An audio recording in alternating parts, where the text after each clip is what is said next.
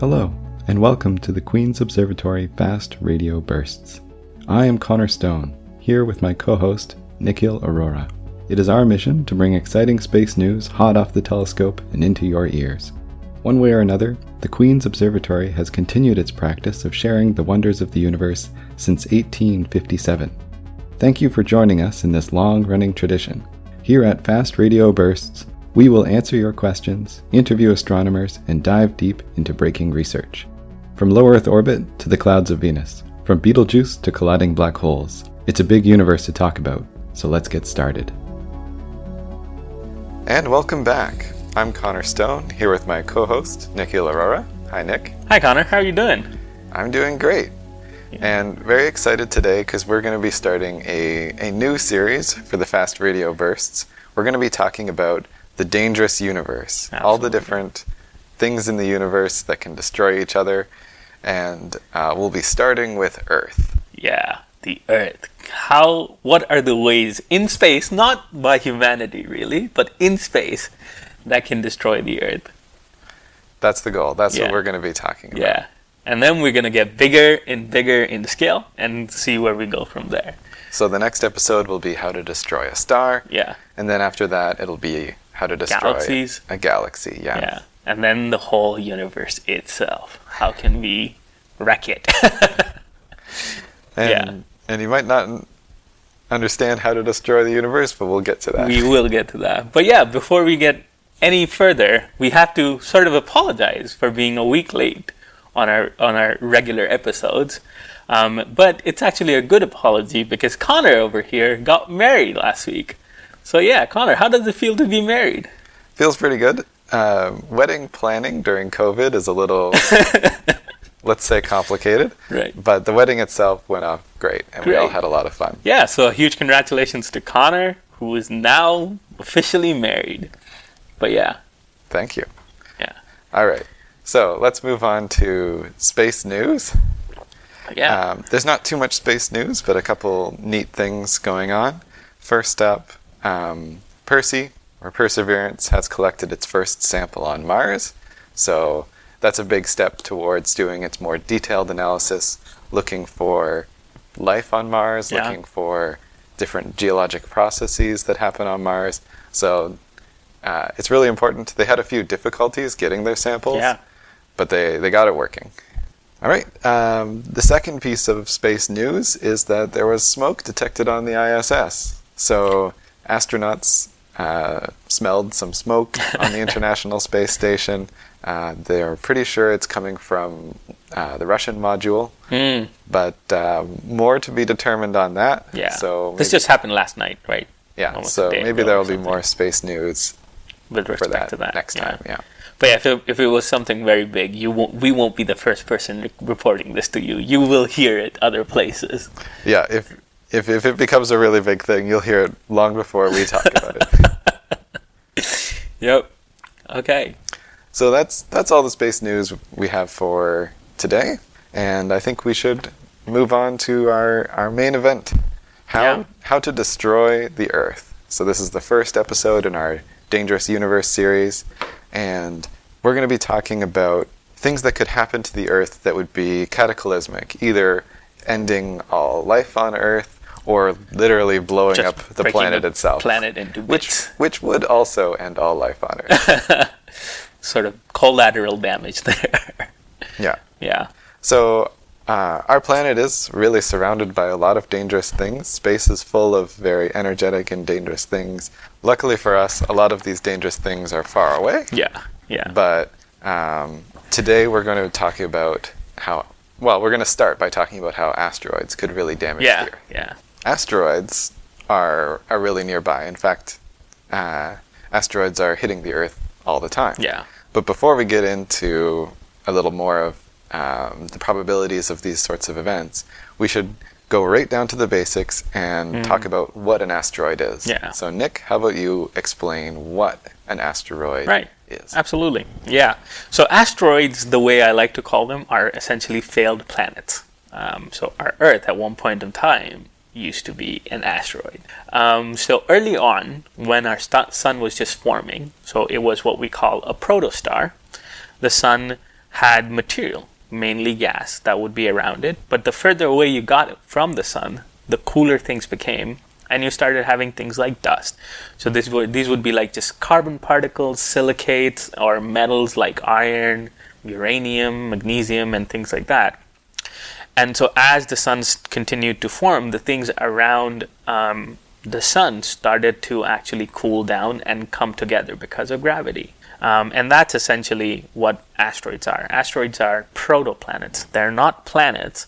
They're because they could never make it to becoming big enough, but they're protoplanets. So you go back five billion years ago, which is when the sun was formed, um, and you compare the solar system back then to now, you would see a lot more things orbiting the sun compared to now which is really just the asteroid belts and eight to nine planets, if you think about it. Well, when we look at when we look at early solar systems that are just forming yeah. around in our galaxy, they almost look like a, a disk of dust. Exactly. Yeah, and so that disk of dust cools down and comes together to form planets. Um, basically what happened was because there was so much stuff as we talked about there was disk of dust and that cools down to become planets or protoplanets earlier on, because there were so many of them, these protoplanets would collide together. I think that's that's the that's the sort of leading theory of how we got the moon to be around the Earth as well. There was a collision earlier on, and that is a chunk, really a chunk of the Earth, or what used to be the Earth at that point in time. Um, so yeah, you collide and you create more sort of rubble, more smaller rocks, and that's what asteroids are. Uh, asteroids are essentially sort of remnants of early planet formation or early star formation. So as these asteroids grow by bumping into each other, yeah. Um, how should we visualize them? Yes. Okay. So yeah, um, most of them are not. So you think about our planet. Most of them are not circular. Uh, they're just irregular shapes, just hurling through space. Um, there are two kinds of asteroids or meteors that we can find. Um, one of them is called a rubble pile, which are essentially created because of collisions earlier on in the formation of the solar system and because of gravity these just small pieces of rock just stick together and stay combined but the other ones and if you've ever come to the queen's observatory or here in kingston we've actually shown you this are essentially just solid cores of iron or heavy metals um, these would be early planets from which the silicates and the carbons got wiped off and they're essentially just and then they just cool down and then they continue to orbit the sun. So those are the two sort of basic categories yes. of asteroids, ones that are sort of cohesive holes and ones that are rubble right. piles barely held together yeah. by their weak gravity. Yeah. Of course, astronomers love to label things, so if you really want to get into the weeds, there's dozens of different subtypes. Absolutely, yes. Asteroids. But is, these are the two general types of asteroid for sure. Right. So, so now we have an idea of what the asteroids look like. Right. Let's talk a little bit about where you can find them. So, right. if you want to, if you want to go asteroid hunting, hmm. where is your best place to look? Well, look up in space. That's what I say. No. Um, so, in the solar system, we have something called an asteroid belt, which is mainly situated between Mars and Jupiter. Um, there are reasons for that because of Jupiter's gravity. Um, a lot of interaction has essentially pushed the asteroid belt to be there um, and there are like millions of rocks just roaming around in there. Um, so that's the main asteroid belt. However, surprisingly, there's also, and at this point we know of about maybe 10,000, 20,000 objects that are between Mars and Earth. So there is an actual subbelt or a secondary belt of asteroids um, between Mars and Earth. These are called near Earth objects, um, and these are monitored heavily. So last year, was it last year? when we had the Neowise comet. That was 2020, right? Yeah. So last year when we had the Neowise comet come in um, and we were able to see it, um, it was labeled as a near Earth object. So it was being monitored and we were able to see it. Um, so just think about the Neowise, which was a comet, um, which are slightly different from asteroids. Um, there are thousands of more stuff between Earth and Mars that needs heavy, heavy monitoring for sure um, when it comes to our topic here today, Connor. All right. So a lot of the asteroids are found between Mars and Jupiter. Yeah. But you can really find them at just about any orbit. as long as it's a stable orbit Right, exactly. around the sun. Yeah. Any unstable orbit, since the the solar system is billions of years old, the unstable orbits would have gone away at this point and either crashed into the sun or got kicked out of the solar Ah, system. yeah. Or got crashed into a planet. So, yes, and something to think about with these asteroids is uh, the speed that they're moving. Yeah. So something 10 kilometers across seems pretty destructive if you dropped that on your house. Yep. But it's hard to imagine how just how much chaos it would actually create if it landed on Earth because it's not just dropping down. No. It's moving at several kilometers per second. At least 11, but often up at like 30 kilometers, 30 kilometers, per, second. Yeah. Um, and at those speeds, keep in mind a lot of bullets travel at around a third of a kilometer per second, or maybe up to one kilometer per second. Exactly. So it's just a giant supersonic bullet headed towards you. Really. Yeah. So this this thing, this mountain, is moving way beyond, like easily ten times faster than a bullet. Yeah. That's Absolutely. that's how it creates a lot of damage. exactly. Let's start with what if it's just ten meters wide, Yeah. or maybe a few tens of meters wide. How how does that look if an asteroid that size hits the Earth? Right. So that will really cause minimal damage. Um, so we can take the example of the Chelyabinsk meteor that hit Russia in 2013. So it's in the southern eastern part of Russia where a meteor in 2013 hit, and it was only 20 meters across. Um, and if you talk to the people who actually witnessed it, um, what you what they would tell you was there was a bright streak across the sky. It was during the day um, that this happened, but there was a bright streak across the sky, and that was it. Um, but 90 seconds later, a sonic boom arrived because of the impact, which is what caused damage. So, a lot of the people, I think, with the smaller asteroids, even though they're not going to wipe out the Earth, the issue is that people don't, because of the way they enter the atmosphere, which is a bright streak across the sky, no sound at all, and that's it for a while. People get interested, so they actually just look out their windows and things like that. And then a few seconds later, the sonic boom of the impact on the Earth arrives, and then you essentially have glass stuck in your face for a while. Um, Yeah, the sonic boom is powerful enough to easily shatter glass, knock items over. Yeah. Um, so that Chelyabinsk meteor took out a few buildings. Um, it was big enough. and directly below, like at the impact site, um, Chelyabinsk in particular exploded in the air. It didn't yeah, make it, didn't to the ground. it to the ground. Yeah. But even still, the area below it, all the trees were Yeah. flattened. Yeah. Absolutely.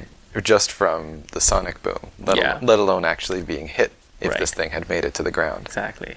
So that's just uh, Small one. just a small one. Tiny one. Yeah. And meteors like this are not uncommon. no, they're They not. they happen fairly frequently. Yes. It's just usually they don't occur over top of populated No, areas. Yeah.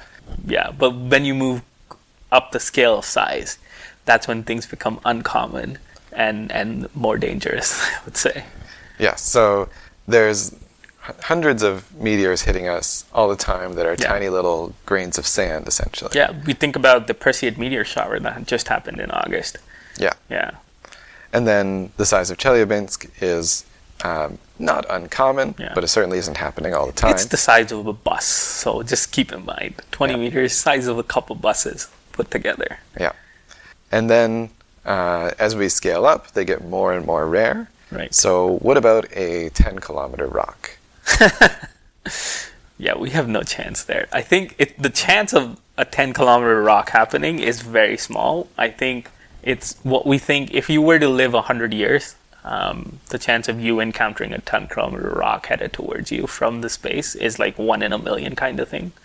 Well, that makes sense because it was a few million years ago Exactly. that one hit the dinosaurs. Yeah, that exactly. And we expect one to hit Earth one every 100 million years or something like that. Um, More or less. more or less yeah so 10 kilometer rock um, is really it's a very let's say unique event but if that happens that as you can imagine that took away the dinosaurs completely from the earth not just the place where it hit but from the other side of the earth too and that's because when a 10 kilometer rock comes and hits the planet a lot of things are put um, up in the sky. So a lot of rubble and debris is just launched up in the sky. And because 10 kilometers is big enough, that actually launches things really far high. But Earth is still Earth, it's still much bigger than 10 kilometers. So it'll actually pull back that debris onto Yeah. itself and also on behind itself. So what happens is it's sort of a mushroom kind of effect where a hit happens, debris goes up, but then because of the Earth's gravity, because of the Earth's gravity, it's actually dragged back onto the Earth as well on the other side, causing real damage. Yeah, and the debris cloud can essentially blanket the entire Yeah. Earth. So yeah, that was the problem. What happened was the asteroid hit, and the initial thing that happens on the Earth is the temperature of the Earth goes up. So the only organisms, the only animals that were able to survive were the ones which were deep in caves or underwater, maybe. Um, Or mammals, which burrowed into the ground. yeah, burrowed into the ground. Yeah. So Yeah. And then, uh, to make it even worse, uh, after increasing the temperature, the cloud of material stays in the atmosphere Yeah. and actually uh, blocks incoming sunlight, Sunlight, for a while. yeah. So you end up with everything getting cold after getting Exactly, super hot. yeah, so, it's, so- it's just not a fun time. it's a massive it'll take out the earth however that said 10 kilometers is still small we can talk about um, what will it take to destroy the earth like break it into pieces and i did that calculation and it take it'll take about 9000 kilometer wide asteroid to break earth into pieces For reference, the Earth itself is about 12,000 kilometers exactly across. yeah so yeah you need like a quarter of it So it needs to be three quarters rather near, nearly the size of Earth. yeah so one on one collision So, going back to the 10 kilometer rock, yeah that would be truly catastrophic. Yeah. And we would like to avoid that sort of Absolutely. situation. Yeah. So, what, what can be done to prevent an asteroid from hitting the, hitting the Earth, assuming that we have the organization and the willpower? there are about few different ways we have thought to be able to survive that. Um, most of them don't really completely work out very nicely, but let's actually try and go through them.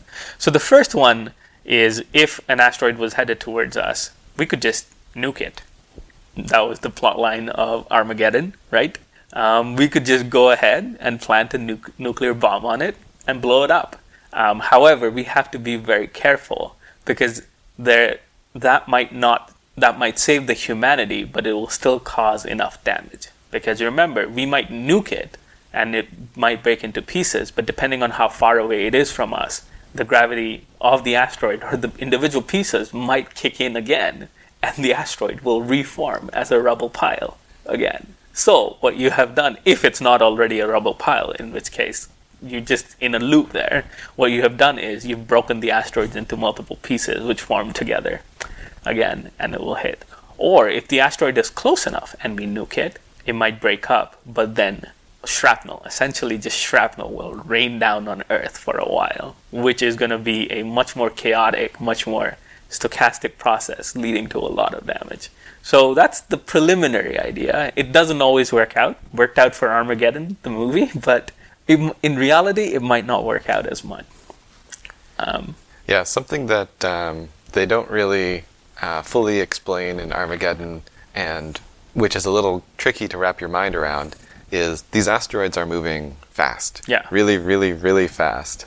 So even a nuclear explosion in the center might not push all the pieces away far enough. far enough Yeah. to stop them from still hitting Earth. Because even with a nuclear explosion in the center of this asteroid, most of its velocity is still the velocity it had from the beginning. Yep. Not not the extra kick That it got sideways that it got from the nuclear bomb. Right. Absolutely. So now the next thing that pops up, and that I think is one of my favorite ideas. It seems like a very hard thing to accomplish, but this is the process of something called a gravity tractor. Um, I'm going to explain it, but I'm also going to do a plug over here. There's actually a TV show on Netflix called Salvation, where the plot line is essentially that an asteroid is headed towards us in 200 days or something, and we have to prevent it from hitting us. So if you're looking for a TV show, scientist, science, science fiction-y, go check it out. So, anyways, a gravity tractor is a cool thing where you essentially launch a rocket, and that rocket hooks up to the asteroid itself. And because of the propellers, because of the engines, engine of the rocket, it actually pushes the rocket in a different direction compared to the direction of the Earth. And you change the trajectory of the rocket itself, uh, the asteroid itself, hopefully missing the planet then. That would be the goal. Yeah. But you have to you have to catch it really early. Yeah, you have one, you have to catch it really early. Two, you need a very, very powerful ro- rocket to be able to do that. And three, and I think this is the hardest part, is if you attach yourself to the asteroid, then you're rotating with the asteroid itself because the asteroid most likely is going to be rotating. So you have to figure out how to continue to push it in one direction and not just average out overall space because the asteroid is rotating while it's coming towards us.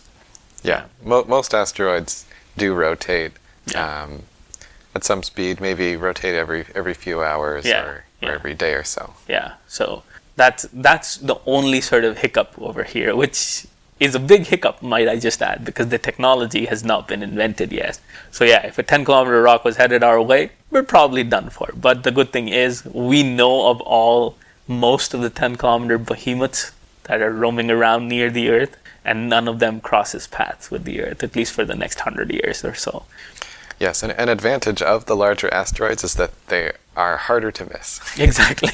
and now, finally, the last one, and I think this is my favorite one, and this is maybe the most hopeful one if we can come up with the technology, is something called reflective sheets.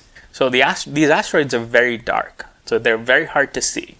But if somehow we were able to travel to the asteroid and put large amounts of reflective sheets on them, um, the light from the sun would actually put pressure on the asteroid, swaying it from its initial trajectory.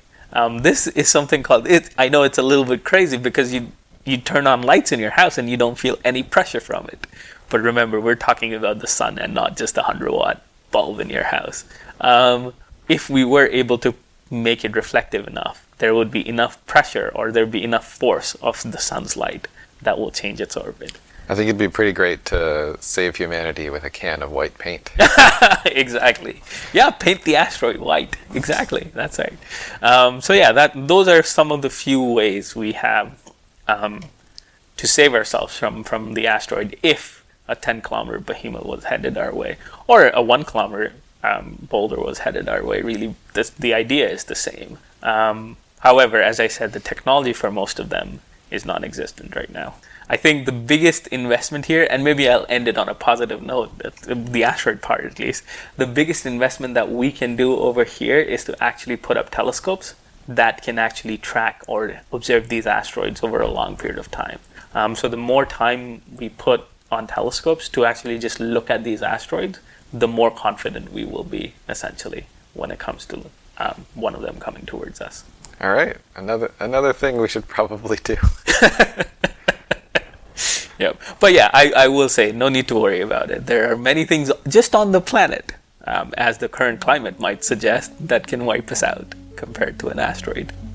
Okay, and I and I think that's a good place to leave it for now. We're gonna go for our break, and when we come back, we're going to uh, see what the sun can do. Yeah. All right. Hello there. I'm just stopping by to quickly let you know that the Queen's Observatory is always here to answer your space questions. You can find us on Facebook, Twitter, YouTube, and our website.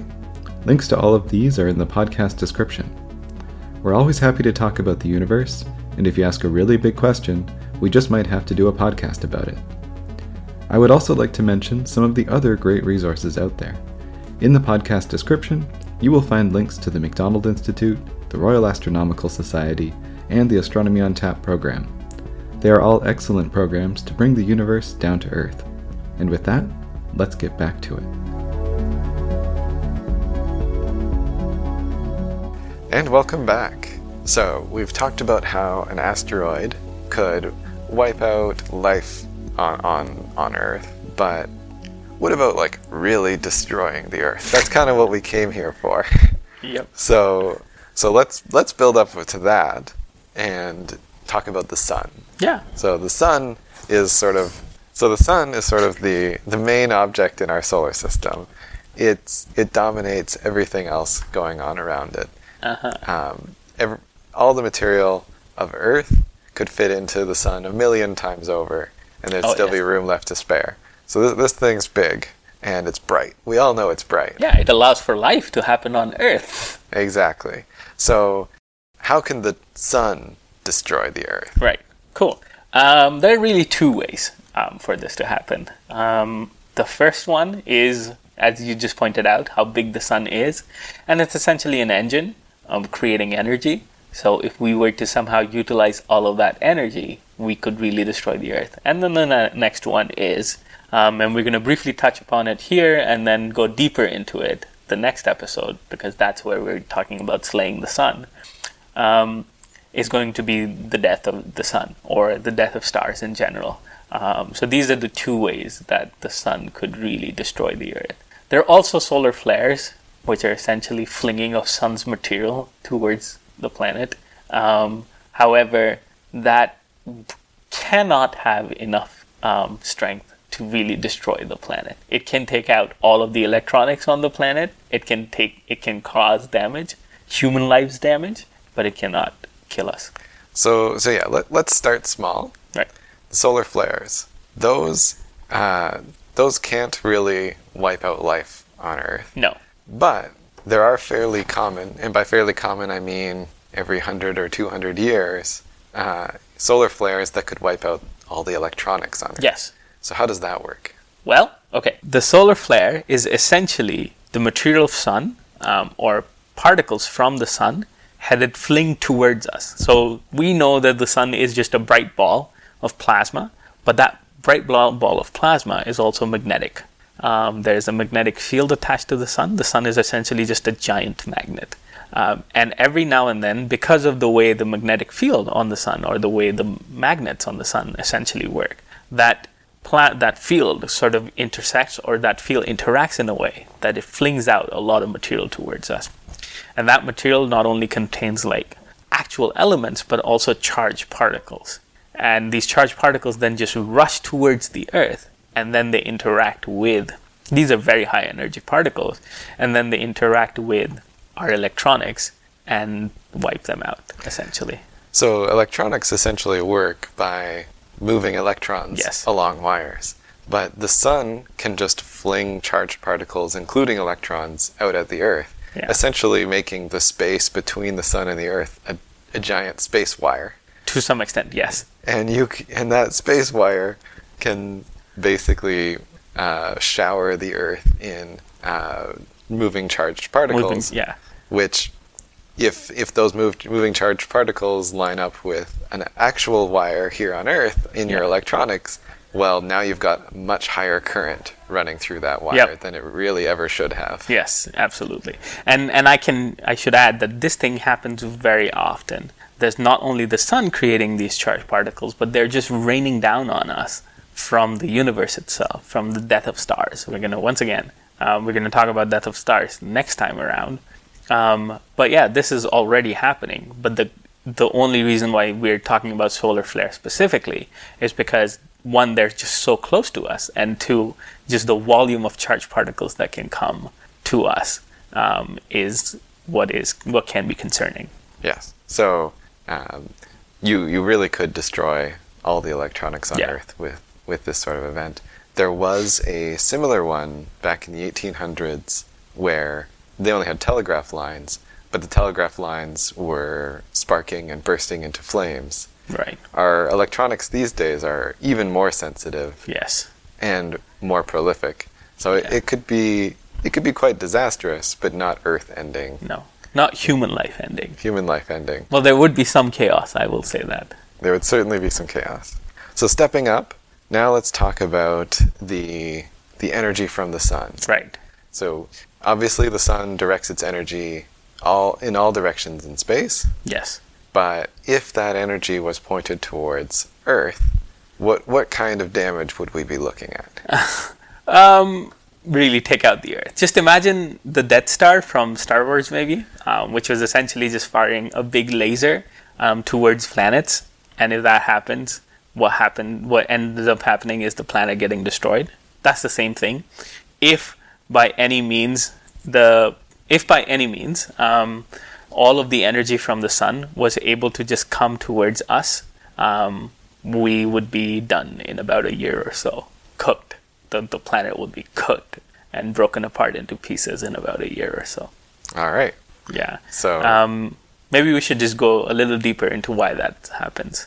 okay. Yeah. So I think I pointed out this before. The the sun is essentially a giant um, nuclear bomb, or many millions of nuclear bombs put together.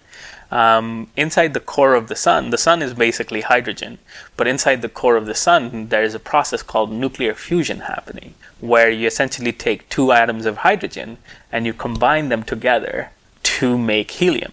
That's how elements in the universe are made. And so, if you want to go on on our YouTube page, Connor has a really great talk about how the elements, all the elements in the universe, we're talking gold, iron, copper. Think about it, um, are actually made in the universe. Um, that's how helium is made. Helium is made in the core of stars. However, this process really is very energetic. It creates a lot of energy. And now imagine doing it quadrillions of time. And that's how the sun essentially generates the energy. And what we're trying to say over here is if ever the sun was able to, in some ways or another, point out or point all of its energy towards us, um, we would be able to. Well, we would trouble. we would evaporate the Earth. Yes, yeah. So there are about 10 to the 18 nuclear bombs going off every second um, in the core of the sun. Yeah, to, to give you a bit of scale, um, the bombs that were dropped on Hiroshima and Nagasaki, they converted less than a gram of matter into energy. The sun is regularly converting hundreds of tons of matter every second into energy. Yeah. It's a lot. Yep. That's that's quite a bit of energy coming towards us, and that would cook the sun, or the Earth rather, into pieces. So at this point, we've talked about how all the electronics on Earth could be destroyed, or if if someone could magically redirect all the energy of the sun towards the Earth, we could cook it and Yeah. basically evaporate our Earth. But no one's going to create a giant mirror. Well, fingers crossed. There's no Death, Darth Vader waiting out there for us. Okay, fing- fingers crossed.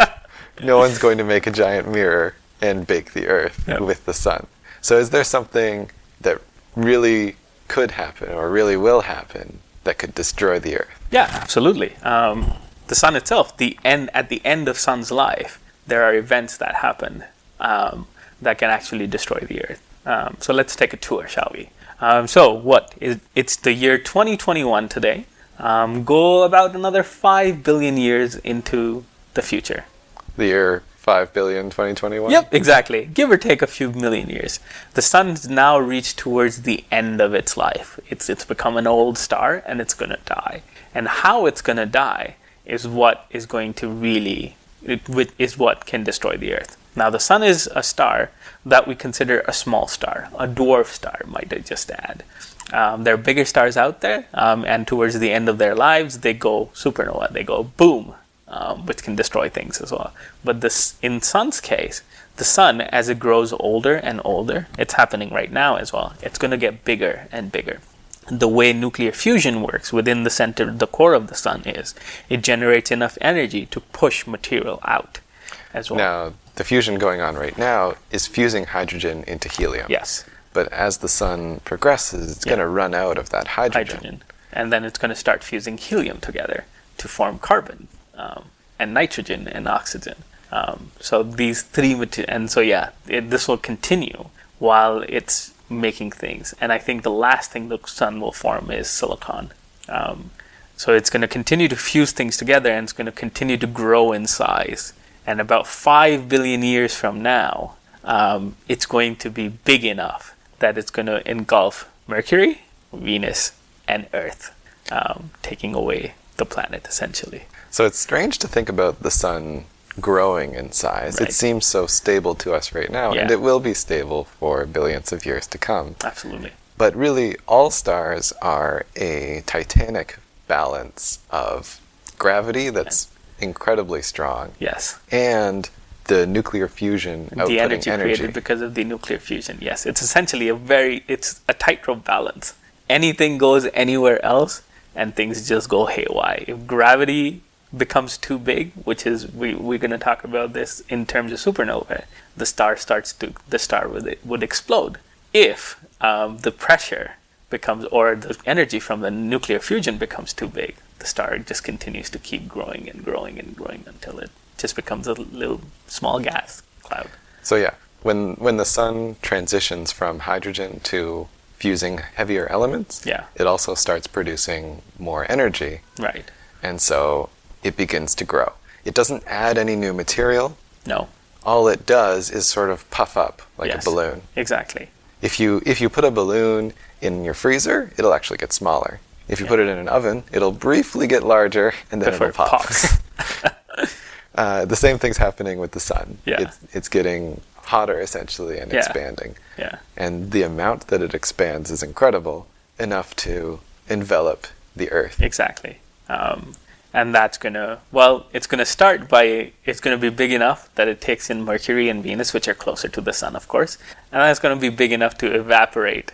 Well, actually, it's gonna get hot enough to really take off humanity and all life, all life from the planet, and then the sun's gonna be big enough that the energy from the sun is essentially just gonna wipe it out into pieces. Uh, Yeah.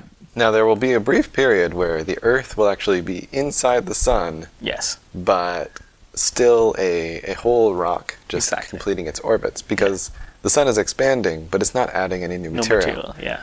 So it'll be very faint and wispy, and the Earth could continue on its orbit inside the sun. Yeah. Let me point out, just a rock, no water. It's too hot by then. No water. It, it would be a, a barren Exactly. rock. Yeah. But it, it would be able to continue orbiting for a while, Yeah. uh, slowly spiraling down until it falls into Yes. a, a more intense part of the sun. Exactly. Which will just break it into pieces. And and there you have it. We we've got asteroids that could wipe out uh, towns, cities, countries, or just wipe off all the all, all of the large life on the planet. We've got solar flares that could wipe out all of our electronics. Yeah. If someone were to build a giant mirror, you could you could wipe out the Earth. Yeah. And we know for sure that at some point in the future, the sun is going to destroy the Earth. The Earth. Yep. Absolutely. And that is how you destroy the Earth. I think that's a good point to end off for our episode today. And at the next episode, we're going to kick it up a notch and talk about how to destroy the sun or really just a star. Exactly. How do you destroy a star? yeah. That's all from us for today, and we'll see you next time. Yeah. Bye. Bye. Thanks for listening to the Queen's Observatory's Fast Radio Burst. We hope you enjoyed this walk through the universe. If you have any questions, don't hesitate to contact us via email at queensuobservatory at gmail.com. You can also follow us on Facebook and Twitter as the Queen's University Observatory to stay up to date. If you like this podcast, you can help us by leaving a review and sharing it with your friends. This will help us become more visible and spread the wonders of the universe to more people. That is all from us. We'll be back again with another exciting topic in astronomy.